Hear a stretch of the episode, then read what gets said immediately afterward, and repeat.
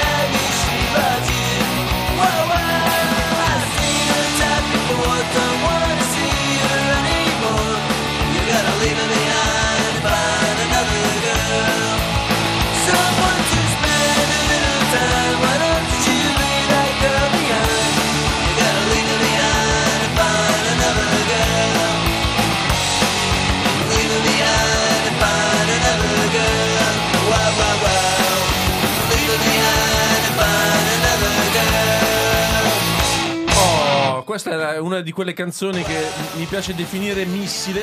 Cosa è successo? Ah, non era finita allora. Mi ha fatto uno scherzo. Ah, doppio finale, vabbè. Comunque missile perché dura veramente lo spazio di un missile nel cielo, dalla vista quando passa. Allora, torniamo a noi. Iniziamo a parlare di pallacanestro qui dalle frequenze di bmradio.it. Lo facciamo con Lucio e Fabrizio. Iniziamo subito a parlare di questa vittoria dell'Olimpia di giovedì contro Panathinaikos. A me sinceramente finalmente, diciamo che sono uscito dal forum bello soddisfatto. Ho visto una bella partita finalmente, a parte le percentuali di tiro, che è ovvio che se tiri bene è più facile vincere, però è proprio lo spirito, la reazione post derby, diciamo che c'è stata. Certo, un po' nervoso mi è rimasto perché dico vabbè, bastava la metà della garra messa in campo giovedì e il derby lo si portava a casa, perché comunque è vero che la vittoria col Panathinaikos un po' di punti di sutura li ha messi, ma la ferita contro Cantù a mio modo di vedere è ancora aperta. Sì, la ferita è più aperta dentro noi tifosi che nel cuore della squadra. Ah, sicuro. Quello sicurissimo. Perché comunque la squadra ha voluto reagire anche in faccia ai tifosi e soprattutto pare paradossale, perché le frasi a mezzo stampa di Mitzov, che io sono sempre contrario a questa cosa, prima si parla negli spogliatoi e in mezzo stampa non voglio fare mai uscire queste cose qua.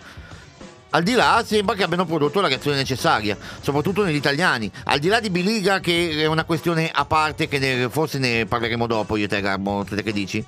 Può anche essere, cioè ne parliamo dopo, se sì. Vuoi parlare anche subito. No, cioè... parlarne subito, perché è un discorso abbastanza ampio che esce da questo discorso qua di Mitzov.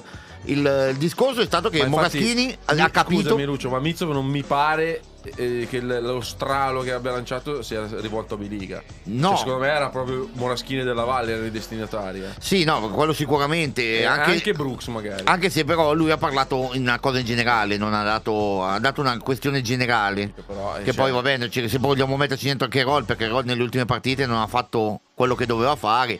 Stesso Sykes, le prime due partite che ha fatto l'impatto non è stato il massimo, eppure adesso si è visto un qualcosa di diverso. Si è visto un Sykes che ha confermato le sue belle impressioni in difesa e ha cominciato finalmente a macinare punti, quello che serve. Fabri, dimmi un po' le tue impressioni di questa Olimpia di giovedì. Anche secondo me la frase di Mitzov ha funzionato, perché appunto il grande problema di Milano fino all'ultimo mese è stato che la squadra è stata troppo dipendente dai suoi veterani, Chacho, Mitzov, Scola. L'altro giorno invece la panchina ha segnato, se non sbaglio, 53 punti su, quindi più della metà dei punti. È stata decisiva, è un grande segnale finalmente, perché una squadra come Milano, se vuole andare avanti in Eurolega, deve avere un impatto forte dalle riserve, e tutti hanno contribuito, chiunque è entrato in campo ha fatto bene, forse Tarceschi un po' limitato dai falli, come sappiamo, però sì, forse anche Gudaitis, però il discorso è Gudaitis, che così pian piano sta ingranando pian piano. No, volevo dire che secondo me, cioè, le riserve tipo, chiamiamole riserve, tipo Della Valle e Moraschini, cioè, se portiamo l'orologio all'indietro ad agosto, cioè al posto loro avrebbe dovuto esserci Aaron White e Mac. Quindi non è che adesso si chiede a questi giocatori magari di elevare il loro rendimento, ma nei piani originari della società le riserve erano ben altre. Ah, assolutamente vero. Loro magari Moraschini non si sarebbe mai immaginato, secondo me, di avere 26 minuti in una gara di Eurolega, però li sta sfruttando bene. Deve essere un po' più continuo forse nell'arco delle partite, perché lui ha le sue fiammate che esaltano il pubblico, però è sulla strada giusta. Aspettiamo Della Valle, vediamo un po' se reagisce o meno. Beh, Della Valle direi che... Oddio, ha fatto delle ottime partite, alle volte è stato anche migliore in campo, si stava specializzando un po' in quello che entrava e girava la partita, soprattutto emotivamente, coinvolgendo il pubblico. Poi l'ha fermato l'infortunio, da lì la pessima prestazione nella scorsa partita in Eurolega, il derby non ha messo piedi in campo, quando ha fatto quel tiro da tre corto di 1,5 metri. Ha giocato 7 minuti in quella partita, non ha più rivisto il campo, quindi è ovvio che anche la maniera in cui Messina li sta gestendo, insomma, non è proprio uno che dà fiducia incondizionata, eh. Se sbagli vai panca. Se difendi soprattutto giochi, se non difendi con Messina. Anche se c'è da dire che si è visto un atteggiamento del coach diverso rispetto alle prime, leggermente un po' meno duro, un po' più andando verso la squadra, con un passo verso la squadra, e dando anche minuti a chi ne poteva forse ancora dare, anche nonostante magari i primi sbagli. per esempio ho visto che Moraschini è entrato subito proprio dentro come una palla di cannone nella partita, quello è vero, però anche lo stesso Sykes comunque all'inizio è stato molto difficoltoso ancora, sembrava ancora entrato ancora nella terza partita poco convincente, invece dopo l'ha spaccata, trovando un po' ritmo nei tiri, trovando i suoi punti, ha avuto modo di prendersi fiducia e dare il suo mattone pesante nella vittoria. Sì, diciamo che Sykes, la prestazione di Sykes mi è piaciuta, però io farei anche la tara a chi aveva di fronte, cioè Calathes e Tyrese Rice, diciamo che sono due dei peggiori difensori nel ruolo e nell'Eurolega. Sì. Gli è andata tra virgolette bene, soprattutto nell'accoppiamento con Rice. Io quando ha fatto quegli errori lì all'inizio ho pensato adesso non vede più il campo, invece Messina ha avuto anche il coraggio tra virgolette di metterlo di nuovo, ha spaccato la partita, quelle due difese lì pazzesche, sono due triple, coinvolto. Va bene, torneremo a parlare di Olimpia dopo la canzone di Michael Jackson. Hey, right, just show your face, broad daylight. I'm telling you, on how I feel, gonna touch your mind. Don't you dare, jump on, get on me, alright. I'm giving you on count three, just show your love, or let it be. Watch your mouth, I know your game.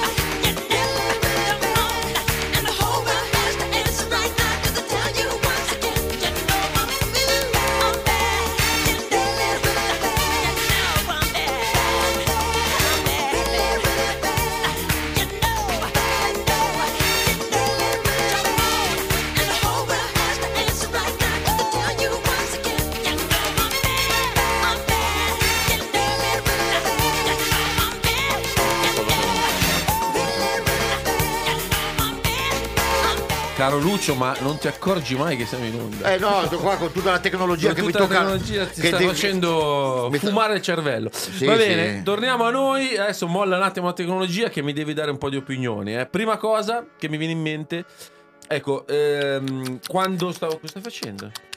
Sono pronto per le opinioni. Allora, la prima cosa che mi viene in mente, quando stavo guardando la partita, mi ricordo che commentavo... Stavi guardando la partita? Sì. Sei sicuro? Al forum. Guarda che ero dietro di te. Guarda che ero dietro di te, non stavi guardando la partita. Non c'erano...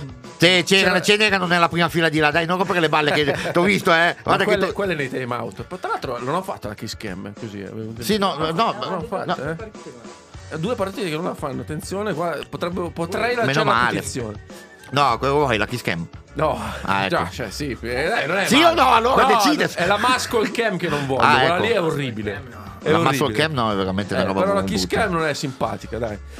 Va bene, torniamo a noi. Stavo dicendo, stavo guardando la partita, commentavo a voce alta, cioè, ma perché nelle altre partite il buon Paul Biligha non giocava mai? È quello appunto il discorso che volevamo fare prima. Lì è una questione che non ho capito...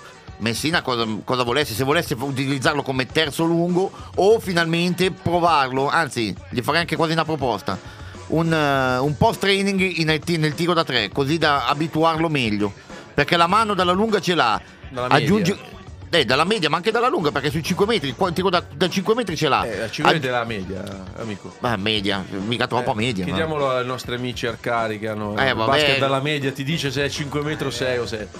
Loro dalla media, da un altro tipo di media lo fanno il basket, però va bene, per di più condivisibile, e li saluto anche. Salutiamo. Il discorso è che allungare di 2 metri la gittata di tiro per lui non penso sia un problema, anzi vedendo come è uscito il tiro sul buzzer beater nel primo quarto, che ha fatto un doppio ferro uscito, l'ha tirato quasi meglio di tanti altri. Mi ricordo in nazionale ha messo un paio di triple forse nelle qualificazioni per gli europei, però, per i mondiali, però il discorso è che a prescindere dal tiro di Biligha e tra l'altro un paio di minuti da 4 mi pare che abbia giocati, sì con, anche qualcosa di più, quindi è un giocatore che è sempre in evoluzione e non capivo il perché non gli desse spazio nelle partite scorse. Sì, onestamente anch'io. Messina è stato bravo anche a sperimentarlo come secondo lungo, ha funzionato e lo dicevamo prima io e Lucio, il prossimo step di Biligha è riuscire anche a segnare qualche tripla, perché non è troppo alto e è un lungo che non ha tanti centimetri, quindi deve necessariamente, secondo me, nel basket di oggi fare qualche passo indietro verso l'arco, soprattutto se vuoi giocare da 4. Ecco, diciamo che a me un line-up formato da Gudaitis e Biligha là sotto piaciucchia, sì. Magari con un Gudaitis un po' più in palla atleticamente. Beh, sinceramente Biligha è quella punta di atletismo che potrebbe darti una maggior garanzia contro altre squadre che ne fanno della propria forza. Adesso però voglio tirarmela un attimino e dire che ti ricordi l'anno scorso aprile, ecco, siamo entrati nella, ecco, dobbiamo fare la rubrichetta anche lì, o dopo step back che già conosciamo, dopo magari altri, io l'avevo detto, dobbiamo fare la rubrichetta io l'avevo detto. No, oggettivamente l'anno scorso, ma però quando dicevo che Biligha io lo prenderei subito, gli ospiti che erano qua dicevano erano un po' perplessi, dicevano sì, no, però se Venezia l'ha lasciato in panca, ma come mai qualcosa c'è? Paragonando con lo sport minore, come è successo con Cambiasso ai tempi del Real Madrid.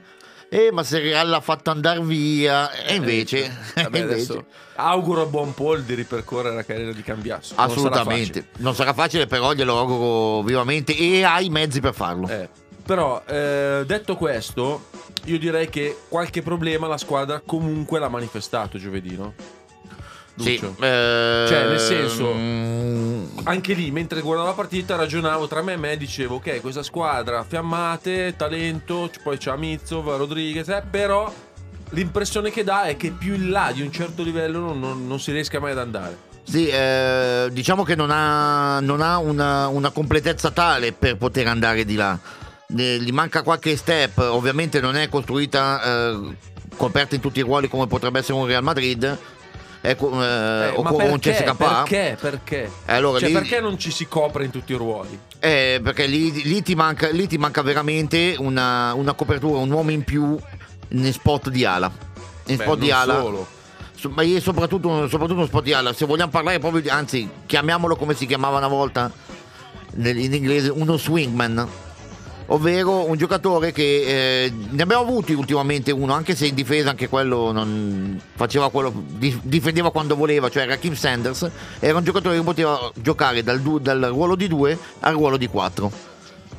Due Sanders, permettimi che due Sanders, però poteva farlo, non sì, era diciamo troppo. Fa Mitzov, fa anche Sanders. Però no, ma quello che dico io è che allora fondamentalmente tifosi milanesi di una certa età, ma anche quelli più giovani, però quelli di una certa età soprattutto, che hanno visto la varia epopea della Tresser, cioè loro, cioè noi parliamo al plurale, cioè vogliamo vincere l'Europeo, non ci basta arrivare ai playoff, arrivare sesti, settimi, ottavi, noni, cioè vogliamo competere per la vittoria quantomeno. Cosa manca a questa squadra? Perché secondo me anche sì, la vittoria è bella contro il Panathinaikos, ma poi alla fine quando contro gli squadroni lì esce fuori veramente l'inferiorità di Milano rispetto al Real Madrid e anche all'Efes. L'Efes l'anno scorso, che era messo malissimo 2 anni fa, cioè era arrivato ultimo, ha fatto questa trasformazione. Perché loro sì e noi no?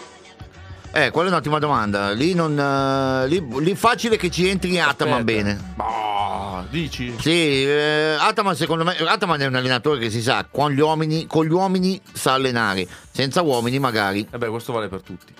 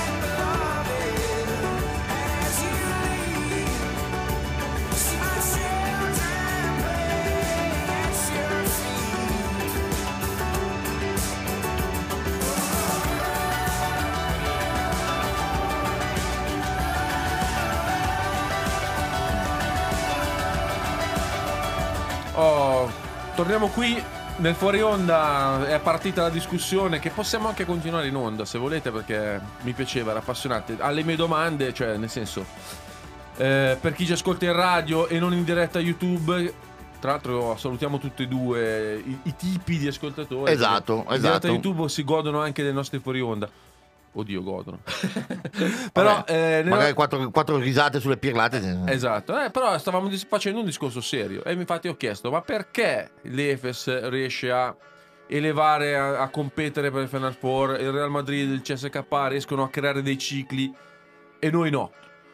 Allora, l'Efes ha finalmente investito bene dopo anni di... Quindi vedi che Ataman c'era, giusto, perché Ataman c'era anche quando arrivavano ultimi, no? È vero, però appunto confermando il gioco di Ataman, forse si sono appoggiati di più a lui, perché non so adesso come sono i dirigenti dell'Efes, i dirigenti turco-europei. Io sono sempre convinto che se azzecchi i giocatori, poi la dirigenza, sì. Ma sì, assolutamente. Però... Allora, assolutamente. Allora, loro già sono partiti a inserire un giocatore incredibile che è Micić, prima di Larkin.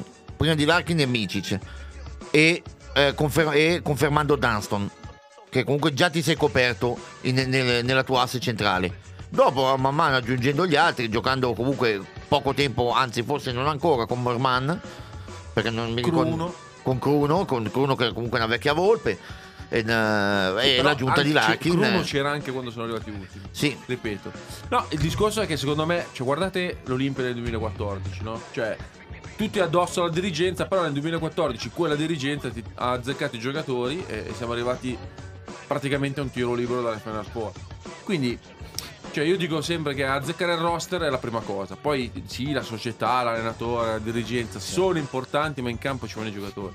Devi azzeccare il roster e devi anche rinnovare i giocatori se fanno bene. L'Efes ha davvero fatto molto bene a rinnovare Micić e Larkin.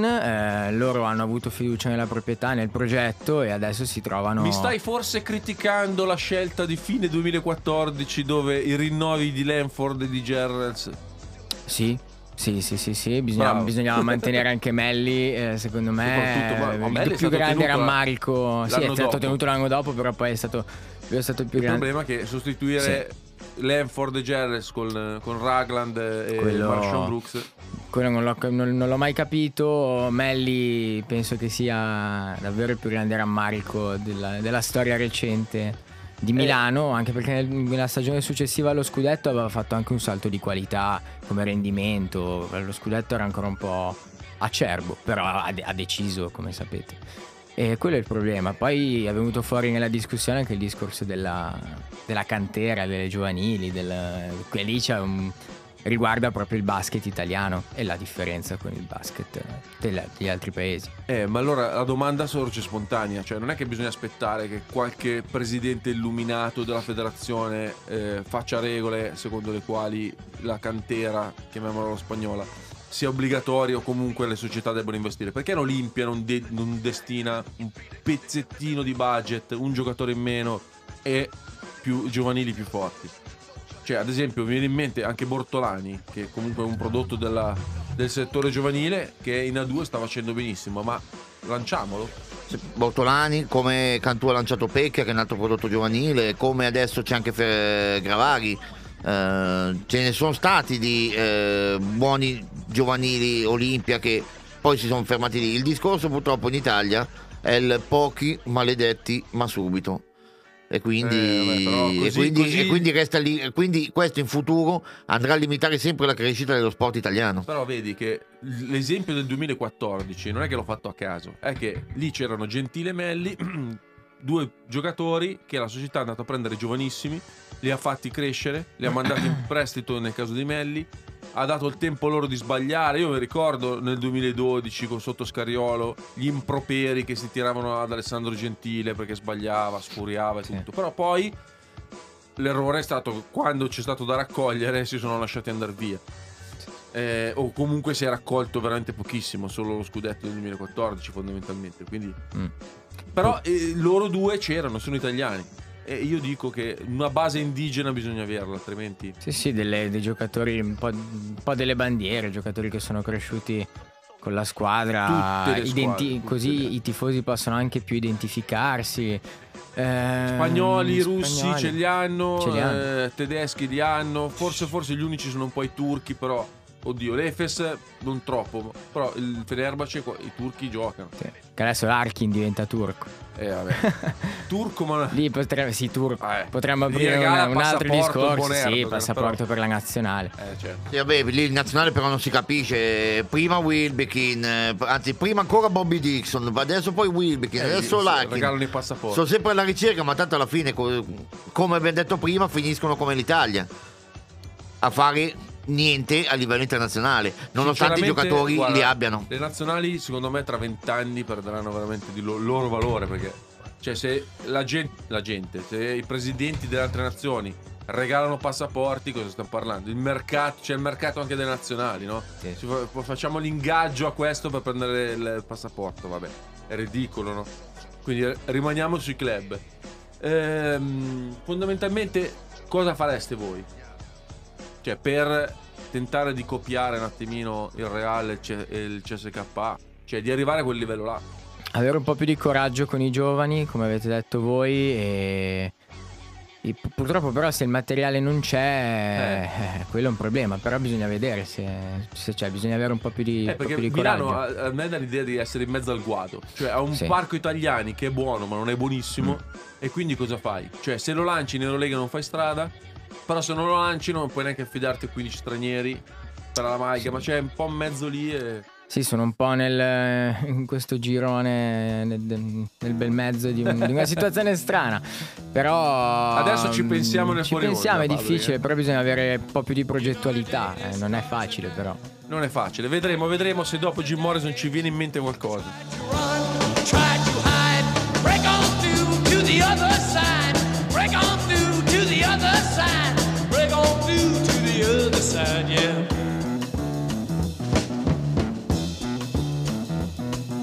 We chased our pleasures here, dug our treasures there. I can't still recall the time we cried, break on through to the other side, break on through to the other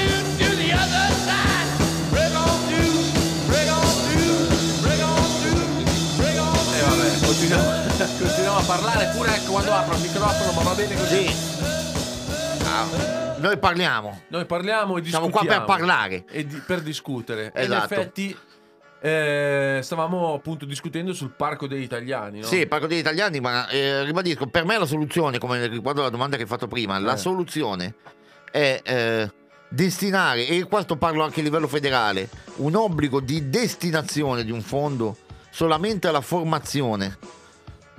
Piuttosto anche, guarda, piuttosto prende i formatori la Federazione Italiana. Federazione Italiana prende un pool di allenatori, di gente seria, di gente che comunque ha fatto il basket, poi anche sotto una commissione, tutto quello che vuoi, gente che comunque ha masticato basket e sa insegnarti basket, e vedo tutti gli allenatori che ci sono alla Stella Azzurra per dirti, prendo quelli, gli faccio fare i camp settimanali in giro per le squadre.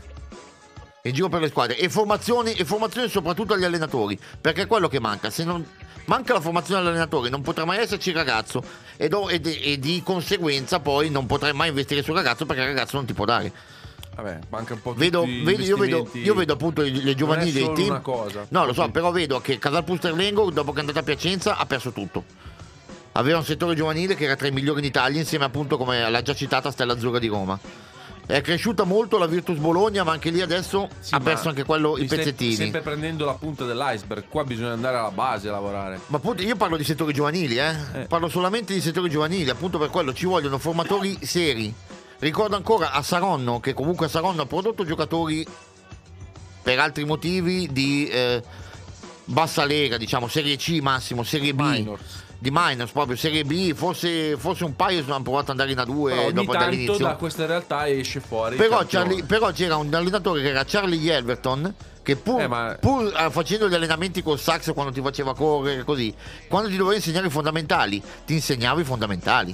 Adesso io non vedo più niente. Vai a vedere una partita di giovanili, 1 contro 1 e pick and roll, che è una delle cose più difficili da fare nel basket a livello di collaborazione, se devi spiegarlo bene. Ormai il gioco copiano da quello di Serie A. Tu Fabri mi dicevi prima in fuori onda, cosa faresti per elevare il torniamo a parte il discorso di Lucio in prospettiva, ma subito che italiani prenderesti per migliorare il parco? Se ci sono. A Milano? Onestamente io gli italiani che ci sono adesso li vedo bene. Non sono perfettamente d'accordo sul prendere magari giocatori più giovani e lasciarli un po' maturare, perché alla fine va un po' in contrasto con gli obiettivi della squadra, che giustamente vuole vincere in Italia. Facciamo vuole arrivare satellite. Una squadra satellite sarebbe interessante. Bisognerebbe fare 2 squadre, una per il campionato e una per l'Eurolega, e si sta andando verso quella direzione. L'Eurolega fa autore di questo, è sempre più una competizione di un altro livello, quindi secondo me gli italiani che ci sono adesso vanno bene. Ma tu, vabbè, a parte quest'anno ormai non puoi più niente, però per l'anno prossimo li riconfermeresti tutti? Bella domanda. No, magari non Burns, no. Ma Burns no, io non l'ho neanche contato nella mia testa, purtroppo. Ho fatto questo errore, ma Brooks sì, Biligha, Moraschini, sì. Brooks, Moraschini, Biligha, Della Valle, Cincia. Cincia è l'unica tra virgolette bandiera e secondo me. Quindi solo Burns cambieresti? Ma onestamente sì, perché sul mercato cosa c'è di meglio? Ci sono dei giovani, Pecchia, Mancinelli. No, c'è Pecchia, Moretti, Mannion bisogna prenderlo per forza. Mannion ha appena iniziato il college, quindi non credo sia se ne riparla. Non è prendibile, anche perché probabilmente va in NBA, sì. È data la sesta. Sì, adesso sì.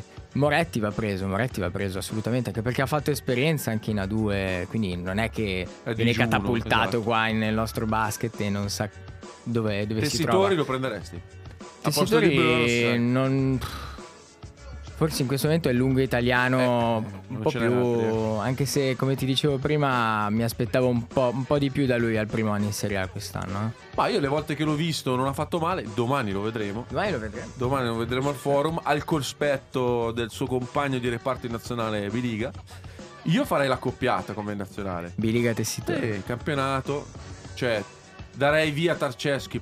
Nel senso, anche in Eurolega prenderei un altro tipo di pivot. E Gudaitis in campionato quasi mai. Se hai Biligha, Tessitori da 5, poi dopo ti prendi un'ala pivot che può anche in campionato. Il 5 in campionato, onestamente, un altro po' lo può anche fare anche Mitzov. Io la lista vostra, io per dirti, Cinciarini in questo caso, vedendolo un po' fuori dal progetto, un po' fuori dalla cosa, e avendo comunque, essendo un 85, quindi sono 35 86. Anni che per lui 86? Mi ricordavo 85, però vabbè. Comunque l'età anche per lui è quella che è, una stretta di mano, un ringraziamento per questi però anni all'Olimpia. L'Italia in 86 eppure. Sì, però appunto a Brescia. A Brescia però in Europa fa il suo. In Europa, sì, in Europa quando non sta giocando, quanto lo fai giocare. Allora in Europa quando non sta giocando, io dico Cinciarini in questo caso, vedendolo proprio fuori dal progetto, sì, lo saluterei, proverei qualcosa di un po' giovane, magari anche un Fattinelli, perché no? Perché sta facendo molto bene lì a Bologna, ma per tenerli tutti e due o Ruzier, cioè non è che Ruzier, e io aggiungo un altro nome alla lista, no, alla lista vostra aggiungo un altro nome che sta facendo da dio, anche quello di Cremona, Nicola Chele. Nicola Chele, che ha anche quella punta di atletismo che secondo me in Europa potrebbe essere quella, potrebbe essere un nuovo, forse esagero, un nuovo Clyburn. Questa è grossa, questa è grossa. Però è ottimo Achele, sì, fammelo periziare meglio, perché fino adesso l'ho visto un po' troppe poche volte per giudicare. Poi c'è la canzone, sì, c'è la canzone, quindi bravo Fabri, hai già capito come funziona. Ci ritroviamo qui per gli ultimi minuti di Punto Olimpia.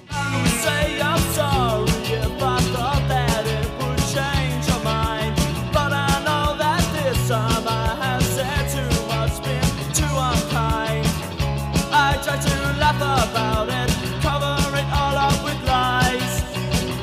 I try to laugh about it, hiding the tears in my eyes. 'Cause boys don't cry, boys don't cry. I will break down at your feet and beg forgiveness, plead with you, but I know that it's too late.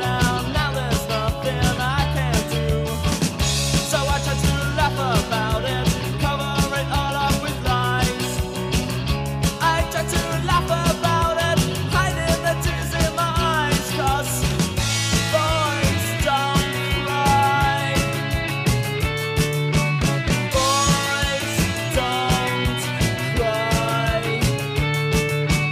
I would tell you that I loved you if I thought that you would stay, but I know that it's no use that you already gone away.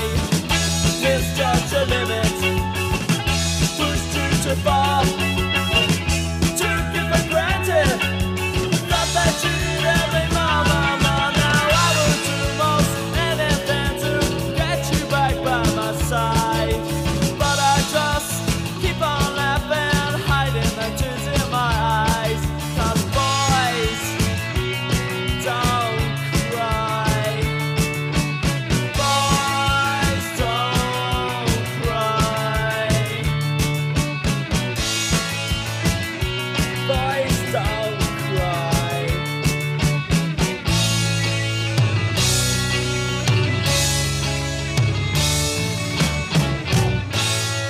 Mannaggia, sto prendendo la tosse, Malani di stagione, quindi ogni tanto sentirete, cari amici, all'ascolto di Punto Olimpia, il buon Garbo che sconta i malani di stagione e anche l'età, tra l'altro, come Cinciarini. Sì, Però vabbè. Purtroppo per me non, non sono dell'86. Esatto, il 76 è quello il discorso. Magari. Vabbè, fa niente, te dici così, ma ti ho anche anni in meno, ti lamenti pure. Vabbè, non lo ormai so, abbiamo detto l'età. Va bene, continuiamo a parlare di pallacanestro, di Olimpia in particolare. Adesso diamo un'occhiata a quello che ci aspetta, a quello che aspetta l'Olimpia. Domani Treviso in casa, il campionato, vi ho invitato a fare pronostici perché anche con Cantù era... Tra luce e vino, infatti. L'unica cosa che possiamo fare è sperare che non ci vada di traverso il boccone domenicale. Poi in un orario. Perché giocano a mezzogiorno? C'è qualche motivo? Ma sarà televisivo? Ho capito, però giocando giovedì sera mi sarei più aspettato il 5 del pomeriggio. Si ruota tutte le squadre, c'è il lunch match, tutte prima o poi devono farlo. Treviso domani al completo, da quanto si legge, e quindi bisogna stare molto attenti. Hanno giocatori che si infiammano, gli americani possono infiammarsi. Logan diciamo che lo conosciamo bene. A parte Logan sarà applaudito, no? Mamma mia, mamma mia, poverino per quello che riceverà. Comunque, però salutiamo Angelone Gigli, ti ricordi il suo dito puntato verso Logan? Mi ricordo che adesso Angelone Gigli è nelle minors, gioca in Satoviso. Quindi Treviso è una squadra secondo me interessante, viene da 4 sconfitte, ha voglia di riscattarsi, c'è Nikolic che io adoro e secondo me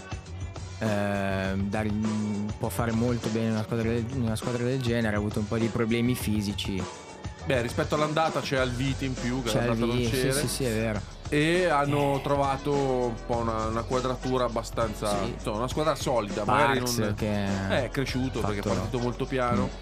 Però a me mi intriga sempre la coppia là sotto, Fotu Tessitori, è quella che mi intriga di più. E aspetto, insomma, il duello al varco con Biligha e magari anche Burns, che nelle ultime settimane causa problemi fisici. La settimana scorsa non c'era per la gastroenterite. Vabbè, comunque capita anche a loro. Sì, no, ricordiamo che c'è un giovane italiano, almeno non più giovane, che comunque è cresciuto molto bene sotto le grinfie di Menetti, che è Uglietti sta facendo il suo onesto campionato. Non è una minaccia, se vogliamo proprio dirla, per un'Olimpia, almeno non lo deve essere. Però è comunque un giocatore che va menzionato per quanto cresciuto. Secondo me Treviso ha poco talento rispetto magari a una Cantù diffuso, magari è più concentrato in due o tre persone. Sì, è vero, e si muove un po' più nell'organico. Difesa, come ha dimostrato l'andata, difesa alta con i suoi esterni, cercando di pressare subito appena dopo la metà campo. E è un buon tentativo di attacchi proprio sotto canestro, con Fotu che fa da perno centrale nel pitturato. Sì, comunque non si può perdere, perché non si può perdere altro terreno in Italia, anche se ormai il tabellone del Final 8 è già scritto. Tra l'altro di Final 8 parleremo nelle prossime puntate. Però poi ci aspetta una settimana, la settimana di fuoco. La vogliamo ricordare, Lucio? Prima? Abbiamo il back to back di quel doppio impegno che fu a Milano, dove prima martedì incontrammo il Maccabi e subito il giovedì incontrammo l'Efes. Questo giro invece i campi sono invertiti, prima l'Efes e poi il Maccabi, e sono due trasferte. Efes secondo me è ingiocabile. Sì, siamo a livelli dell'ingiocabile, abbiamo lo 0,5% di possibilità, addirittura. Sì, per come sta giocando l'Efes adesso e per come invece ti dico che il 15% l'energia, non puoi spendere così tante energie, no, lo so, però la loro lega con tante partite così ci sta che anche loro, cioè l'Efes fa la parte nostra quando noi perdemmo in casa con una Stella Rossa. Nessuno avrebbe detto, però può capitare con un calendario così. Sì, no, è vero, può starci, però è difficile. È comunque difficile. Mentre io la vedo più fattibile in quella di Tel Aviv. In quella di Tel Aviv che non se la stanno passando benissimo, anche loro tra infortuni, situazioni varie, così ragazzi, sono un po' altalenanti anche loro. Vedremo. Fabri, io te lo dico chiaramente, lo dico a te, lo dico anche ai nostri ascoltatori, firmo per portare via una vittoria. L'obiettivo penso minimo, obbligatorio. L'Efes è chiaro che pare ingiocabile, ma questa competizione è talmente bella che tutti possono battere tutti, quindi perché no? Perché no, fare una cosa, una vittoria esterna del genere può davvero essere una chiave per svoltare definitivamente dopo un periodo negativo.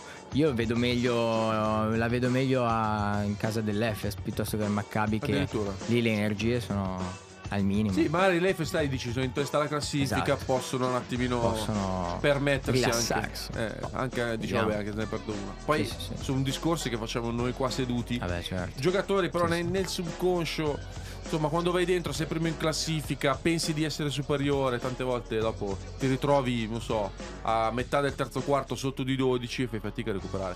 Cioè, il Real c'è riuscito quella volta là, ma mica tutti ci riescono delle volte, no? Poi soprattutto stai parlando del Real che secondo me in teoria è quel livello lì. Io vedo sempre il Real un passo sopra, per a livello appunto come dicevamo prima di completezza. Il Real è completo in tutti i ruoli. Sì, però la classifica dice altro. È vero, però cioè, se dice altro. Sì, dice altro perché il Real ha avuto un paio di inciampi. Però se tu vedi, questi ha messo dentro dopo 3 mesi ha messo dentro Tonkins e guarda cosa sta facendo. Lo so. Va bene, ultima pausa per questa puntata di Punto Olimpia. Ci ritroviamo qui per le ultime considerazioni e i saluti finali.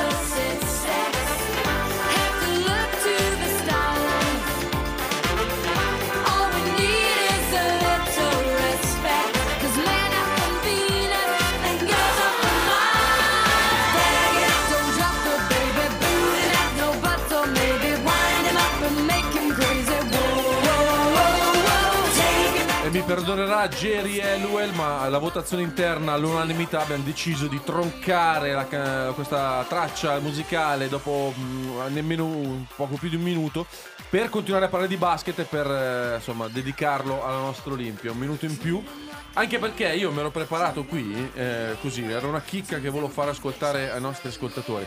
Mi ero preparato una risposta che il Chacho Rodriguez ha dato al nostro caro amico, il buon Pier Francesco Bertoli, che salutiamo, alla domanda, perché l'ha fatta in inglese, alla domanda: caro Chacho, ma hai sentito la rivalità con Nick Calathes? E sentite un po' cosa ha risposto. What rivalry? Rivalry. On what? You are to the best pointer of the EuroLeague, so maybe... Yeah, but we haven't played a Final Four against, we haven't played a Final against, so there is no rivalry. I love Panathinaikos, and when we get to that point, we will have rivalry, but there is no rivalry. I respect him a lot, he's a great pointer, but there is no rivalry. Ok, yeah. Ok? Ecco, ha detto praticamente che non c'è rivalità, hanno giocato tante volte contro anche nel Final Four, beh, rispetta lui, rispetta il Panathinaikos. Bella risposta, non me l'aspettavo, perché sai, magari con Calathes sono veramente amici, magari detta, se avessimo citato un altro giocatore magari... Bah, no? Bah, diciamo che mi sembra una risposta abbastanza politically correct. Sì, soprattutto dal... No, è stato sorpreso, no? La prima, perché non l'avete sentito, avevo tagliato il primo pezzo, ho detto rivaliti, what rivaliti? Sì. Guarda, cioè sorpreso come per dire che infatti aveva quel minimo di stizza lì, diciamo, per ecco, anche proprio per la domanda. Mi sta venendo in mente, avessimo citato Ricky Rubio, sai, in nazionale. Forse, no, lì forse c'è un po' più di amicizia, perché se magari citavi Calderon era una cosa diversa, secondo me. Può anche essere più Calderon che Rubio, perché Calderon è molto più vicino alla sua età rispetto a Rubio. La prossima volta gli chiediamo: caro Chacho, ma con quale giocatore ti senti in rivalità? E poi se mi dice Gudi Fernandez godo. Se mi dice Gudi Fernandez godo. Non credo te lo dica. Secondo me non te lo dirà, non lo dirà mai. È molto attento alle risposte. Anche dopo la NBA è anche lì ti fanno proprio i corsi su come rispondere alla stampa. Quindi si vede che è uno che sa il fatto suo come risposta. Sì, non dice mai niente fuori. Ci sta, Ci sta. Secondo me mi sarebbe piaciuto vedere la sua faccia una volta ascoltata l'intervista a Mitzov. Il Mitzov l'ha fatta fuori un po'. La settimana scorsa è andato un po' oltre le righe. È andato oltre una roba lì. Ma secondo te è servito o no? I fatti ci dicono di sì. Io sono stato critico verso quell'uscita, più che altro non tanto per l'uscita in sé, ma per il fatto che l'abbia fatta Mitzov, che non è il capitano. Secondo me una roba del genere avrebbe dovuto farla Cinciarini. È anche vero che però Mitzov dopo quella gara secondo me era totalmente, davvero, diciamola blanda, arrabbiatissimo. Sì, bene, quindi adesso non mi svegliare luce su Mitzov, no, chiudiamo le tre. Però può capitare, io non lo giudico negativamente per quell'uscita, anzi secondo me prima o poi deve succedere una cosa del genere. Va bene ragazzi, è stato bello, però i minuti a nostra disposizione sono terminati, è già l'1:30 per chi ci ascolta in diretta, siamo abbondantemente sforati, però d'altra parte ho avuto questo inconveniente. Quindi abbondantemente, ok. Abbondantemente, esatto. Lucio, vuoi ricordare un po', vuoi fare gli onori di casa e salutare il nostro ospite e ringraziarlo? Sì, io devo ringraziare, allora ringrazio innanzitutto tutti i nostri amici ascoltatori e video ascoltatori oggi niente della diretta. Oggi sono tutti tranquilli, tutti contenti, pacciarotti. Esatto, dopo la puntata la bolgia degli indignati non sarà, non esatto, cresce. Neanche una domanda post Cantù. No, infatti sorprende questa cosa. Perché per carità ci va anche bene anche così. E passo comunque sempre a salutare il nostro grande amico Fabrizio da Super Basket con buon placid di Rubi che ce l'ha lasciato libero. Una cosa ti volevo chiedere io. Dica. Hai intervistato la buona Vignalona? Sì, ho intervistato la Vignali per il numero che c'è adesso in edicola, è uscito una decina di giorni fa. Amici, compratelo perché merita l'intervista. No, l'intervista merita, lei si è lasciata andare molto, mi ha detto cose non banali e quindi... se mi dici si è lasciata andare molto... No, telefonica.